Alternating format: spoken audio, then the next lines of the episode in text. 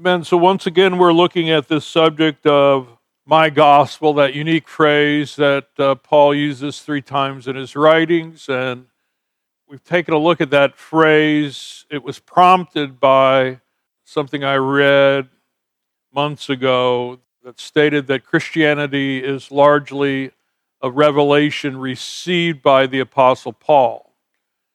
And once we reconcile ourselves to that, I, there, there, are people that I make that statement to, and immediately they say, Well, what about the Gospel of John?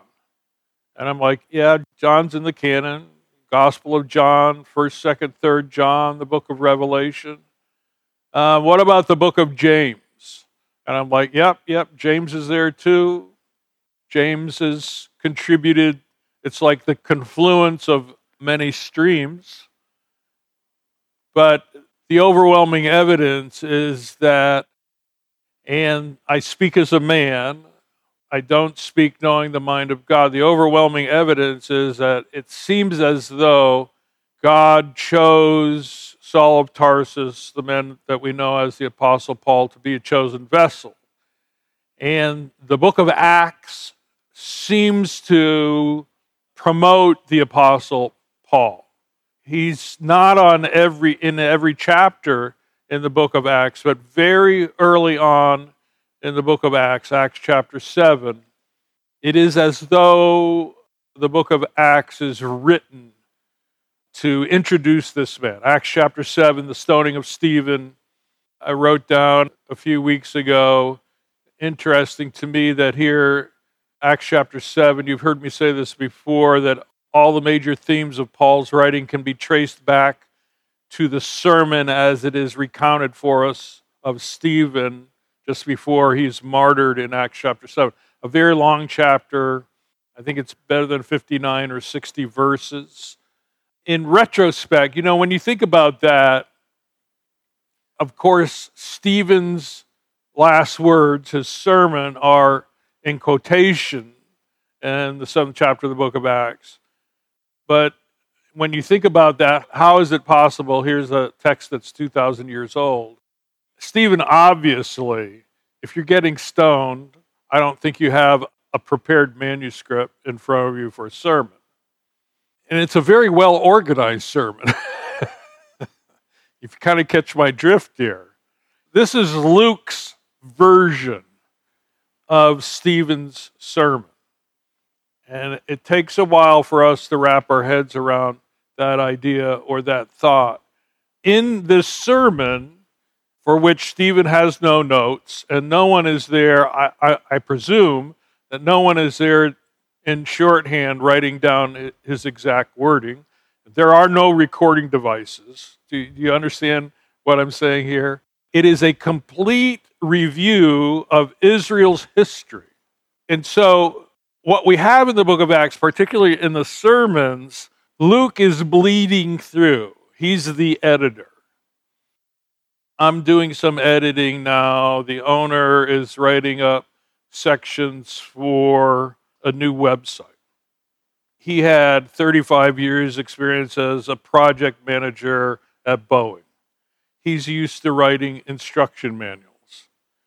So now when I get his, and his, he just sits there and types like this, and the words just come out. And so he, he's used the word substantive.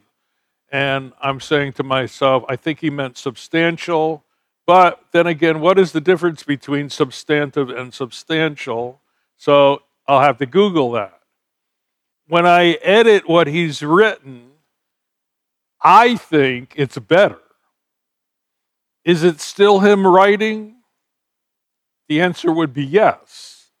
This is why in a book you have an author, but you also have an editor, and sometimes the editor is acknowledged, sometimes the editor isn't acknowledged because it's just implicit in the writing process. So, what we have is Stephen's sermon edited. How much did Luke say? It, it's Luke's book, right? The Acts of the Holy Spirit through the apostles, written by St. Luke. The second volume in a two volume treatise. He wrote the Gospel of Luke. Now he writes the second volume, the book of Acts. So the author is recounting, we believe, events that actually took place. And we also believe that in, let's say, for instance, Stephen's sermons in the seventh chapter of the book of Acts, he is giving us a semblance, the core. In other words, there is nothing untruthful, but it may be edited in a way to make the point that Luke wants to make. So when, when you read through the seventh chapter of the, the book of Acts, I don't know on my last day, dying day, if I was getting ready to be stoned, I'm not sure that I'd be well that well organized in my presentation. I'm not saying that it couldn't happen, but we have to understand the purpose for which the book of Acts was written. The purpose for which the book of Acts was written was to track the transition of the church early, its focus was on, it starts in Jerusalem. The main character is the Apostle Peter. But as we've seen, when we get to the middle of the 15th chapter of the book of Acts, Peter shuffles off, shuffle-upagus, off, stage right. We don't hear from him again. There's not to be found in the balance of the book of Acts, 13 more chapters, one word uh, hardly a mention, if, if at all, of the Apostle Peter. When we get to the last chapter of the book of Acts, we're in a different city now. You see how understanding the context makes the understanding of the purpose of the book stand out more clearly.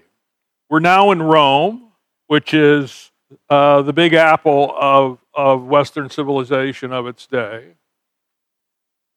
And the focus is on the man that we know as Paul.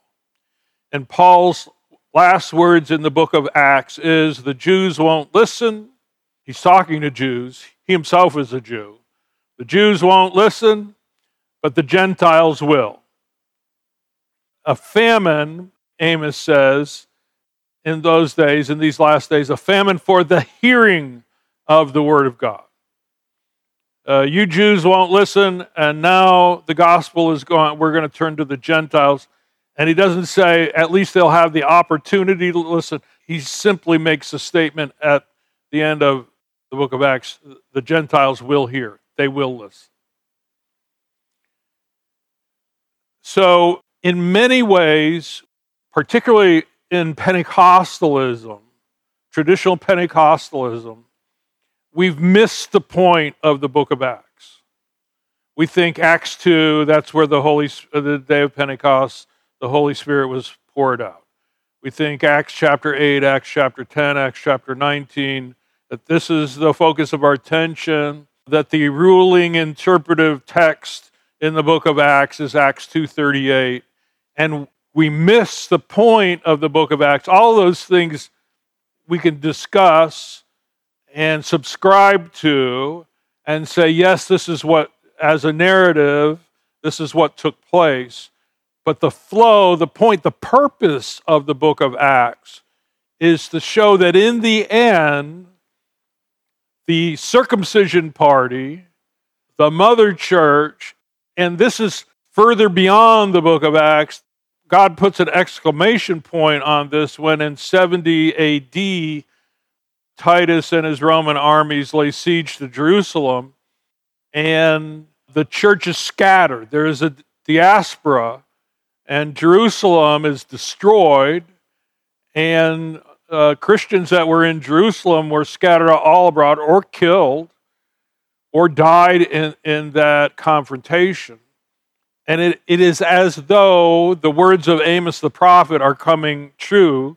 The bodies have piled up in the streets, so many bodies, and God says, Shut up. I don't want to hear about it. I'm done with you. I, I'm not, I'm not going to pass by you in the sense of show up at your house with a blessing for you anymore. I'm done. So that in and of itself tells us where does the focus of the attention move of the church then it necessarily moves further west paul has a dream as somebody in Macedonia is saying, Come over here and help us. So, why does Paul move towards the West? Just think of what Western civilization would have been if Paul, we've talked about this before, if Paul didn't listen to the Holy Spirit and Paul had decided instead of turning left, you know, a map of Turkey now, instead of turning left, instead of turning towards Ephesus, Philippi, Colossae, Corinth, and finally to Rome, he had turned right. Then that might be we would all be speaking Chinese because uh, the gospel would have been delivered to us through Chinese missionaries. Think about it, it boggles the mind. You cannot divorce the progress of Western civilization from the spread of Christianity, again, largely through the effort, the writings, and the ministry of the man that we know as the Apostle Paul. So, that's a long introduction to kind of sum up where we've been at. Why I believe then, this is what it compels us. If you read the Bible or claim to read the Bible and you are ignorant of the gospel that Paul preached, you're missing the point. You're missing the point entirely no matter how much scripture you may and there are, are many churches who can who they have their own uh, path that they have uh, it's a well-trodden path that they have marked out some founder has gone through the forest first with an axe and marked on the tree this is the way you should go somebody follows the path widens right Bellefontaine road is actually a horse and buggy trail out to the ferry on the Missouri River. Uh, so the path gets wider, some of the trees are cut down, and pretty soon people say, well, this is the only way that you can get from point A to point B, or uh, this is the way that my parents went, this is the way my grandparents went. We, we would hear this in Pentecostalism a lot, you know, don't remove the ancient landmarks and the ancient landmarks went back to about 1915.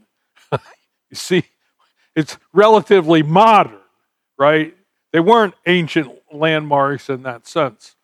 So everybody has their kind of, Uh, you've used, heard me use the analogy like stones placed in the stream and you hop from one stone to the other.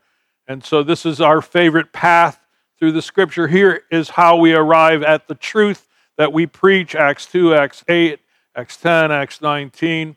And that is the entirety of the book of Acts. If you don't preach that message, you're not preaching the truth. And, and I have to say that the book of Acts, if you understand the purpose for which it, it was written, you get to the end of the book of Acts, you naturally, here it is. Now, Paul is in Rome and he's told the Jews, You won't listen, but the Gentiles will. And what is the next book? Matthew, Mark, Luke, John, Acts. What's the next book? Romans. So why wouldn't you keep reading? Keep reading. So the criticism then comes back. We have to be careful here as well you know, you evangelicals, you like Matthew, Mark, Luke, and John, but then you skip right over the book of Acts and jump into the book of Romans. I, I think it's a fair, it's a fair criticism. And I don't think it has to be either or. I think it can be both and. In other words, I believe all 66 books of the Bible are inspired, Myself, I have a, a qualified version of inerrancy that works for me. And I have a high view of Christ, I have a high view of Scripture. And so, t- show me then where I am deficient in my understanding of the book of Acts. And I'll show you where you may be deficient in your understanding of the book of Romans. Clearly, there is a, and, and I use this word cautiously, there is a journey of progressive transition from the focus of the early church in Jerusalem as opposed to the later gospel message that Paul the apostle preaches. So that that's our premise. That's where we begin with. Last week we took a look at a few of these scriptures because we're stuck in Romans chapter 2. So we've seen that Paul is out to uh, destabilize uh, Jewish confidence. Uh, what was Jewish confidence? Well, we're descendants of Abraham.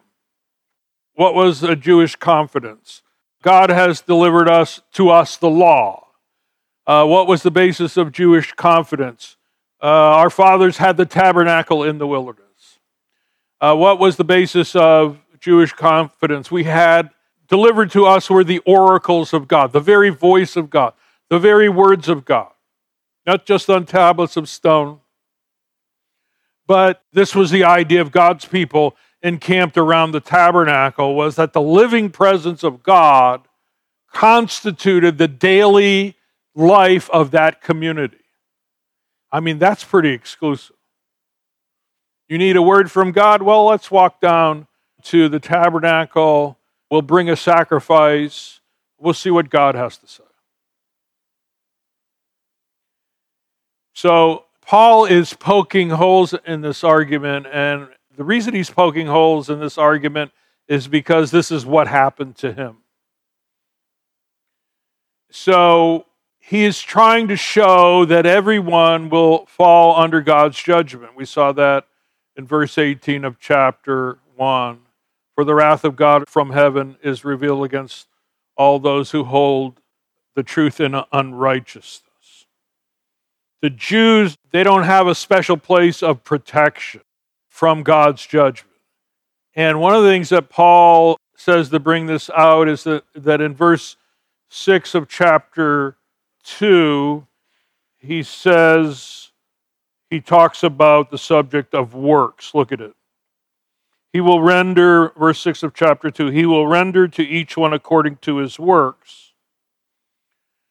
So we've seen that that's kind of a scary proposition because we know that Paul's gospel, which really is the most highly refined presentation of Paul's gospel, is in the book of Ephesians.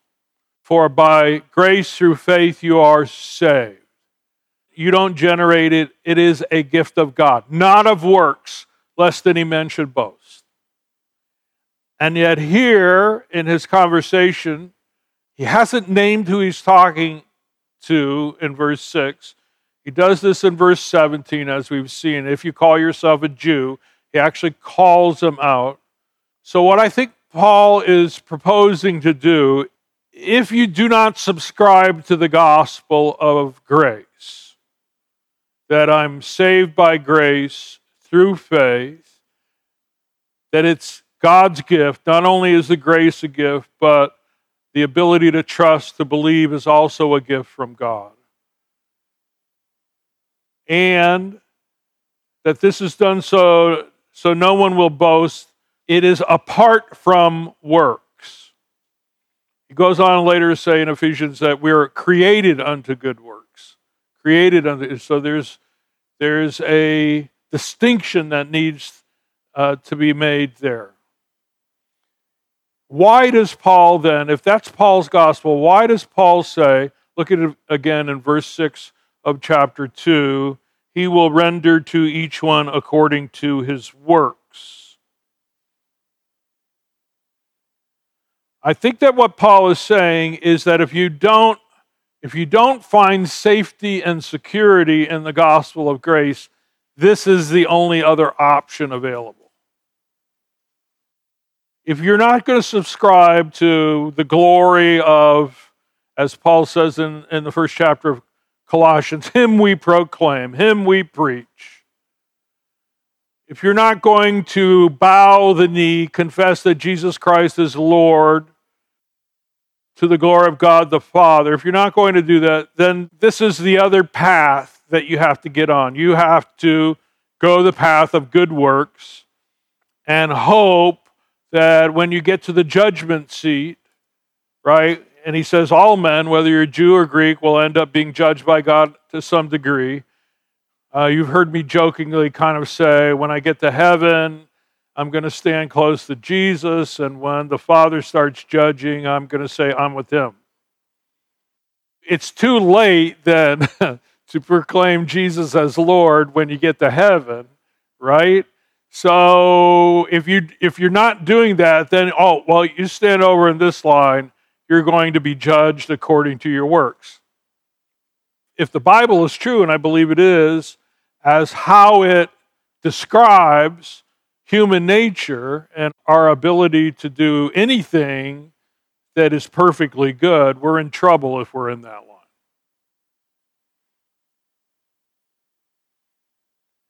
So I think this is the reason then why Paul is talking about this at this point. In other words, he is threatening in the first two chapters of the book of Romans.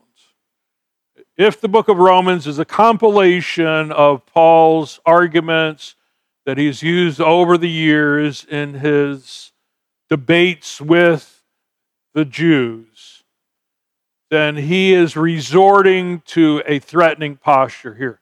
And in fact, the, this passage that we keep on reading over and over again could be seen as insulting and repulsive to the Jew. You, you say, you say you shouldn't, you hypocrite, you, you say you shouldn't commit adultery, but do you commit adultery? I don't, that's, that's not how to win friends and influence people he is getting right in their face. And we know that Paul could get into people's faces when it came to this subject. You that say you should not steal, do you steal? You that abhor idols, have you been involved in the trading of stolen goods and profiting thereby? He's pulling out all the stops, so to speak, and he is he is in a threatening posture here. So the question has been asked this is Hendriksen if God judges people according to their deeds, how can salvation then be by grace alone? Now, Hendriksen says salvation is indeed by grace alone. I don't think there's anyone that will say that New Testament salvation is not by grace. Now, they might not say by grace alone, sola gratia. For example, once again, the Roman Catholic Church, and don't report me, uh, Sebastian, to the higher authorities in the Roman Catholic Church. Uh, the Roman Catholic Church would say, no, no, no, it's a combination. Yes, we're saved by grace, but not grace alone. We're saved by grace that works. And so it's a combination of, yeah, yes, we, we believe that God is the prime mover, and that you cannot be saved in any other way but by grace, but the way, and then the evangelicals, some evangelicals will come along and say, Yes, well, we kind of agree with that because the way that you know that you're saved is because you have good works that you've done. They don't save you, but they prove that you're saved. I'm not so much worried about what might be described as quote unquote good works. I'm worried about the bad works. I'm worried about the bad works. And you ought to be worried about the bad works too. Because all of that, some men's uh, sins go on before them to judgment, some men's sins follow after them to judgment. That, that's the problem. It's not that, well, well, I did this, I did that, and you know, I helped with this, and blah, blah, blah. Well, what about this? The New Testament tells us if we sin, if we transgress even one law, we become guilty of violating the whole law. Uh, that, that's the way. It demanded perfect execution. The law demanded perfect execution. And the, the, the system of transgressing, uh, bringing a sacrifice, so that your sin could be moved ahead to the Day of Atonement, where hopefully on the Day of Atonement, God would say, okay, I'm going to blot your account out. The blood of bulls and goats just moved the sins forward. it didn't remit them. It remitted them temporarily, but there was no permanent solution. There was no eternal solution. All of those sins then got put, here's the New Testament uh, take on this. All of those sins then got pushed forward to the man on the cross. So I don't think there's anyone that would say that New Testament salvation is by grace. I think even one oneness Pentecostals, they, they've learned not to fall into this trap. They've learned not to deny that salvation is by grace through faith. Because obviously that's a scripture in the Bible. But here is the difference between Paul's gospel and the cults is immediately it is typically followed up with a yeah, but. Yeah, I agree that salvation is by grace, maybe not alone so much. But what about this? And that gave rise to D. Martyn Lloyd Jones, a favorite phrase of his. They moved a little bit too far in the right direction. They moved a little bit too far in the right direction. Really, the only proper response to acknowledging, as Hendriksen does here, salvation is indeed by grace alone, the only proper response is silence. Because, as Paul says as we get into the third chapter, so that every mouth might be silenced. Now, that silent mouth eventually gives way to a heart full of praise, and the tongue cannot be silent any longer what you believe in your heart, you confess with your mouth that God raised Jesus Christ from the dead. At the end of the 11th chapter of the book of Romans, there is this outflowing of praise. Paul has gone through this deep theological dive twice. We've come up, we've took a deep breath, and we dove in chapters 1 through 8. Then we come up for another breath, and we dive again in 9, 10, and 11. At the end of 11, we come up, our lungs are aching, and we hear the Apostle Paul says, Who has known the mind of the Lord? Or who has been his counselor? Of him, through him, in him, to him, all things, as Paul said in Colossians, by him all things consist or are, are held together. So the silent mouth then ushers forth in doxology or worship, but first the silence is required because it is an acknowledgement that we have no further argument. I can't argue my way out of this. You've won. I've come to the end of myself, the end of my strength, my, the end of my own cogitation, thinking, like, how can I get around this? And the only thing left to do is to submit and in that submission and peace, then there results that is the genesis, that is the ground of true praise and worship to God. And then we can go on. A life of praise then results in the practical application of these truths. Our justification, right, grows feet in sanctification. Justification is something that passively is applied to us. We accept it by faith. But then, after the silence, after the praise, then sanctification is simply walking out the truths of our justification. So, our justification grows feet. Uh, this is what Paul says uh, in Ephesians chapter 4. He's talked about the gospel in the first three chapters. And then he implores them, he encourages them to walk out a life that is worthy of what has happened to you. Do you see how we're in no way then decrying the fact that a believer's life is characterized by fruit, by the fruit of good works? We're just saying that that is not the ground of your salvation. That is the result of your salvation. And when we don't have that fruit, when we don't have those results, then we have to seriously consider no fruit because there's no root. I finally went over to that plant over there in the corner, uh, which we had hoped, you know, got out of control for all these years. We'd hoped it would come back, and I looked at it and I fell on it, and pretty pretty soon it came up out of the ground, out of the dirt in my hand. No, I've got a, uh, an orchid plant that I bought Christy. You know, they always get you on Mother's Day because they're so beautiful, right? But one by one, th- those beautiful purple flowers fell off in the kitchen. And so now I'm Googling orchid plants, no blooms, and it says, yes, they go, they go into a period of dormancy. And in dormancy, they don't need as much water. You can't really, you're not supposed to overwater them. So I've got it set up on the shelf, right, in the living room, in direct sunlight.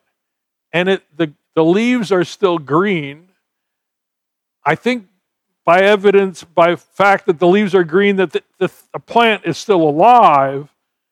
But where are the flowers, right? That's why you buy it. And so then it says, well, you know, it, it may go through a cycle. It may be a year. It might be two years. It might be three years before it blooms again. Over the years, when I bought these orchid plants, Christy says, Don't buy them. They're too much to take care of. And once the blooms fell off, then we threw the whole thing away. This year, I rescued that plant. We're going to, every so often, when I can't finish a bottle of water, I go over and just put a little bit of water in it. So we should be concerned when we don't see the flower, when we don't see the fruit, because it might, the reason may be, is that there's no root there. No fruit, no root. So we're not decrying, we're saying that good works have a, a role to play in a believer's life, but they are not an infallible proof as to what Christ is doing in your life. The only infallible proof that Christ is present, active in your life through the Holy Spirit is the cross of Jesus Christ. There it is. That's the ground of our salvation. And uh, nothing in my hand I bring, simply to thy cross I cling. I don't think there's anyone that would, would disagree that salvation is indeed by grace. But look at what Hendriksen says. Now, he references 2 Timothy. Turn over there to this verse of Scripture. It's an important verse. Again, we're in a letter that the Apostle Paul wrote. Look at this. Paul's talking about two people in particular who are troubling the faith of some. You see it in verse the end of 17. Hymenaeus and Philetus, you see that? Among them are Hymenaeus and Philetus, who have swerved from the truth, saying that the resurrection has already happened. This is speaking of not the first resurrection, but the second resurrection. We believe that when Jesus comes again, that the dead in Christ shall rise first. So Hymenaeus and Philetus are saying this has already happened. We've missed it. They are upsetting the faith of some. That's the end of verse 18. Uh, Paul's response to it is found in verse 19. But, say but with me, but God's firm foundation stands. Okay, so these guys are upsetting the faith of some as contrasted to the fact that God's firm foundation is sure. It stands bearing the seal. The Lord knows those who are his. So, in that phrase, that first phrase, the Lord knows those who are his, we have a combination of justification and election. You cannot understand the depths of justification salvation by grace alone, through faith alone, without in some way begin to wrap your mind around the doctrine of election. The Lord knows those. What does he say? Paul could have said a lot of things here. What is our foundation when our faith may be shaken? Paul says, Here, here's the first thing you want to remember your salvation is not dependent on you knowing the Lord. Now, we love that, we enjoy that, that's part of the process. I would have never been able to come to know the Lord if he hadn't first revealed himself to me. There's so much in the, in the New Testament that deals with sequencing. Did I somehow come to know the Lord and then I got the Lord's attention and then the Lord knew me? Or did the hounds of heaven, were they on my trail uh, before I even had a clue? Now, in retrospect, I think that the latter case is what happens. Why is God after us? Because uh, the, the, the easy, simple answer, but the profound answer is that in eternity past, God has made a decision about us. If you're going to wait for me to make a decision for Christ, you're going to be waiting a long time. That doesn't happen unless first God has made a decision for you. That is as truthful a statement as Walter Gwynn would have ever preached on. Walter Gwynn um, got in trouble in Pentecostalism because he had this, this strong teaching on election and predestination, and he couldn't explore it because it upset too many people. There may be people here this morning who are saying, well, if God, what if God didn't make a decision for me in eternity past? Yeah, okay. Struggle with that until every mouth is silent. I'm going to design a God, designagod.com. This is the kind of God that I want. It'll be better that way because I know what I want and I think I know what he wants, so I'll just I'll just decide for him. So Walter Gwynn would say over and over, you can't make a decision for Christ until Christ has made a decision for you. Now, other people in the congregation, I don't think they were I don't think they heard that, but when I heard that I was like, what the heck? And I would look at him and say, Do you, thinking to myself, do you really understand the implications of that statement? No man can come unto me except the, the Father who has sent me draws them. Uh, and in his Pentecostalism, he would say, No man, he quote Jesus, no man can come unto me except the Spirit draw him. Because, you know, Pentecostalism, we couldn't you couldn't in oneness Pentecostal you couldn't talk about three persons or three beings, and so where you saw the word brother, brother Norris taught us that in Bible school, where you see the word Father in uh, in the New Testament, just you could just almost cross it out and write in Spirit. It was a, it was a common eisegetical technique, bad, very bad for oneness Pentecostals because they, they they, they didn't like the Gospel of John, this idea of Father, Son, Holy Spirit. They didn't like anything that kind of fed into three somethings, three someones, three, don't use the word persons even today. I have people who may be some, somewhat sympathetic to Paul's gospel, but they can't swallow the doctrine of the Trinity with three separate persons. So he would say, No one can come unto me except the Spirit draws them. You know, Karl Barth says that preachers paw at the text and sniff, he said, sniff the hell out of the text. Karl Barth, he was colorful that way. They paw at the text, sniff the hell out of the text. Uh, Walter Gwynn was pawing at the text. He, he was about to uncover something which could and did um, get him in trouble at times because people were saying, wait, wait, wait, wait, wait a minute, wait a minute, wait a minute. You said Christ has to make a decision for me and I have no input in it? Uh, this, This is my gospel. This is my God. This is Paul's gospel. You, you cannot then, so back to, to the statement the Lord knows those who are His. All that the Father, Jesus said, all that the Father shall give to me shall come to me, and I will in no wise cast out that person who comes to me. A, a smoking flax, a smoking reed, uh, what, what is that verse of scripture? Oh, I wish my King James Version memory was better. I won't turn away from that. Is if there's the least little bit sign of life, a fire burning, where there's smoke, there's fire. I, I won't turn that person away. So that's what I tell people. People say, ask me, well, what, what if I'm not chosen? Well, you know what? You wouldn't be asking, what if I'm not chosen?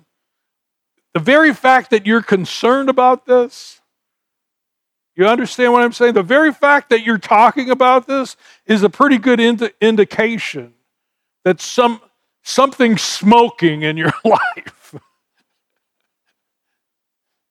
Most of the people in the world, they they have there's no clue in your light that you're shining in their lives, the Christ light that is shining out from you are the light of the world, you are the salt of the earth you understand that there is this terrible blindness, this terrible inability to hear the word of the Lord, as Amos says. It's not that there's a famine, it's not that no one's preaching. That's what Paul says in Romans chapter 10. It, maybe the reason they're not responding to this is because nobody's preached, nobody's been sent.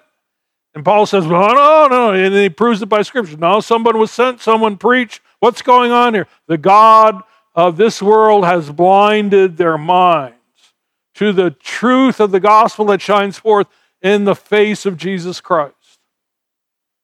Paul's gospel requires to some degree, even though we don't fathom this completely, no one can under he calls it a mystery. No one can understand it completely. It does require a submission to something that we, we cannot explain fully.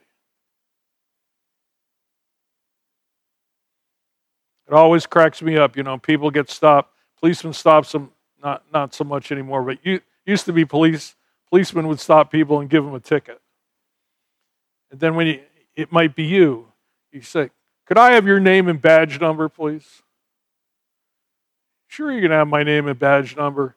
It ain't gonna do anything about you getting a ticket from me. Do you think that somehow? Oh, let me write that down. I see this on, on YouTube, some guy up in Vermont, he gets a speeding ticket. It went viral. And he just goes off, dropping the F bombs at the policeman and takes the ticket finally and tears it up in little pieces. And then the policeman is like, Well, have a nice day, sir. And then he says, Sir, if you don't get out and and gather the ticket that you've torn up, then I'll have to write you another ticket for littering. And so then the guy's so mad, he gets out, and he gets all the people, and he's still cussing the cop out. Guy drives off down the road, and the cop says on the video, Have a nice day, sir. Do we really think that, you know, I'm going to take God's name and number, and somewhere I'm going to find his boss, and he's going to be in trouble? We, we submit ourselves to things that we don't.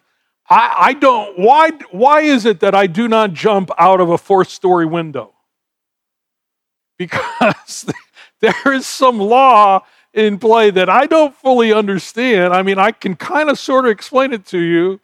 Do I really understand the law of gravity? Well, I know enough about the law of gravity to not jump out of the fourth story window, third story window, second story, and at my age, even a first story window, it could be fatal. So I don't have to understand the doctrine of election and predestination completely. I, I have to acknowledge that it exists, these doctrines, teachings. The Lord, here's so what is to comfort me? And, and this has always been the teaching in the church is the doctrine of election is a comfort to the believer. It's not meant to condemn others because you don't know about the other. Person could, can go on like an orchid plant for 30 years, have no flower, have no flower, have no flower. How did you keep green all these years? Well, the gardener came along, the arborist came along. He's been watering while Jesus gives that parable. You know, in the middle of the night, the enemy came along and sowed the field full of tares, weeds. There are mysterious things going on in people's lives all the time. So you, you can never, that's why, look, you wonder why I'm a Calvinist. That's one of the reasons why I'm a Calvinist, because Calvinists will say there are no hopeless causes. When it is God who is the prime mover, when God decides to act, so you, you can see a person and there's no fruit, and then you might say, well, there's no root, and just cross them off. Uh, aren't we glad that all judgment has been committed to the Son? I do not have to enter into a judgment about any person. Any every person that I talk to. This is the doctrine of justification and election. Every person that I talk to has the potential, has the potential. It's not something that I'm involved in. I'm what I, my responsibility is to share the good news, sow the seed. My responsibility is not to say, you know, I don't think that's good soil. Don't think that's good soil. The sower went out to sow. Just go out, sow the seed, helter skelter, here and there. Some will fall on good ground, some will fall on not so good ground. Your responsibility is to sow the seed. So look at this. This is, this is one of the most important scripture uh, when it comes to Paul's understanding of the gospel. He says, so here, these guys, Hymenaeus and Philetus, they're trying to destabilize your faith. Here's, here's the foundation. The foundation of God. It's not your foundation. The foundation of God uh, re- remains strong. Stand sure. What? How, how do we know that? The Lord knows. Here's the first thing the Lord knows those who are His. So, and then, and, but that is like justification growing feet. What is the next one? Let everyone who names the name of the Lord depart from iniquity. A person who has been called by God in eternity past and, and relishes Paul's gospel, my gospel, relishes the, the gospel of salvation by grace through faith, all of a sudden in their life, their justification grows feet. And we used to sing that song, There's a New Man Walking in These Shoes. There's a new man walking in these shoes.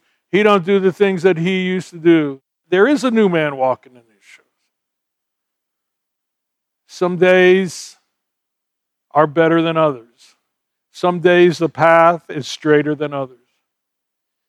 But as G.K. Chesterton said, even the drunk who may walk from one side of the path to the other and stagger his way from the ditch on the left to the ditch on the right, ditch on the left, ditch on the right, antinomianism over here, legalism over here, drunk, wandering back and forward on the road. You say, I wonder if the I wonder if the, the drunk will ever get home. Chesterton says, as long as he stays on the path. it's a highway to heaven. So it may take you longer, right? How many know the shortest distance from point A to point B is a straight line? Nobody was able to walk a straight line but Jesus. The rest of us, we wander back and forth. Sometimes in the parable of the Good Samaritan, we end up in the ditch. Sometimes we need help. Sometimes we're at a halfway station. We need to rest a while. Somebody needs, like the Good Samaritan, to pay for our recovery. Here, here I'll cover his bills for two days, and then if you need more when I come back on a third day, I'll pay the bill. We need the community. But the fact of the matter is, this is God's doing. And it is marvelous in our sight if we stay on the path. As imperfect as our walking may be, the path will lead us home. Amen. Thank you, Father. Thank you, Father. Thank you for this good news. And we resist it. Our default fallen nature says anything that sounds that good, it's got to be too good to be true. It can't be true. And so we fight, we resist. And yet, ultimately, Father, we know that because you love us, our arguments will fall by the wayside and we will stand before you silent, acknowledging in our silence the truth of the good news of the gospel.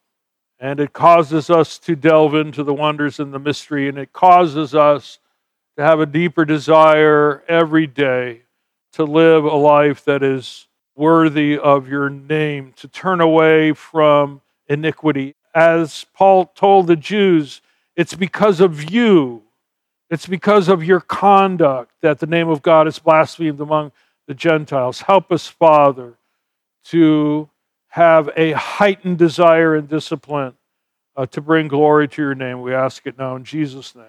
Amen.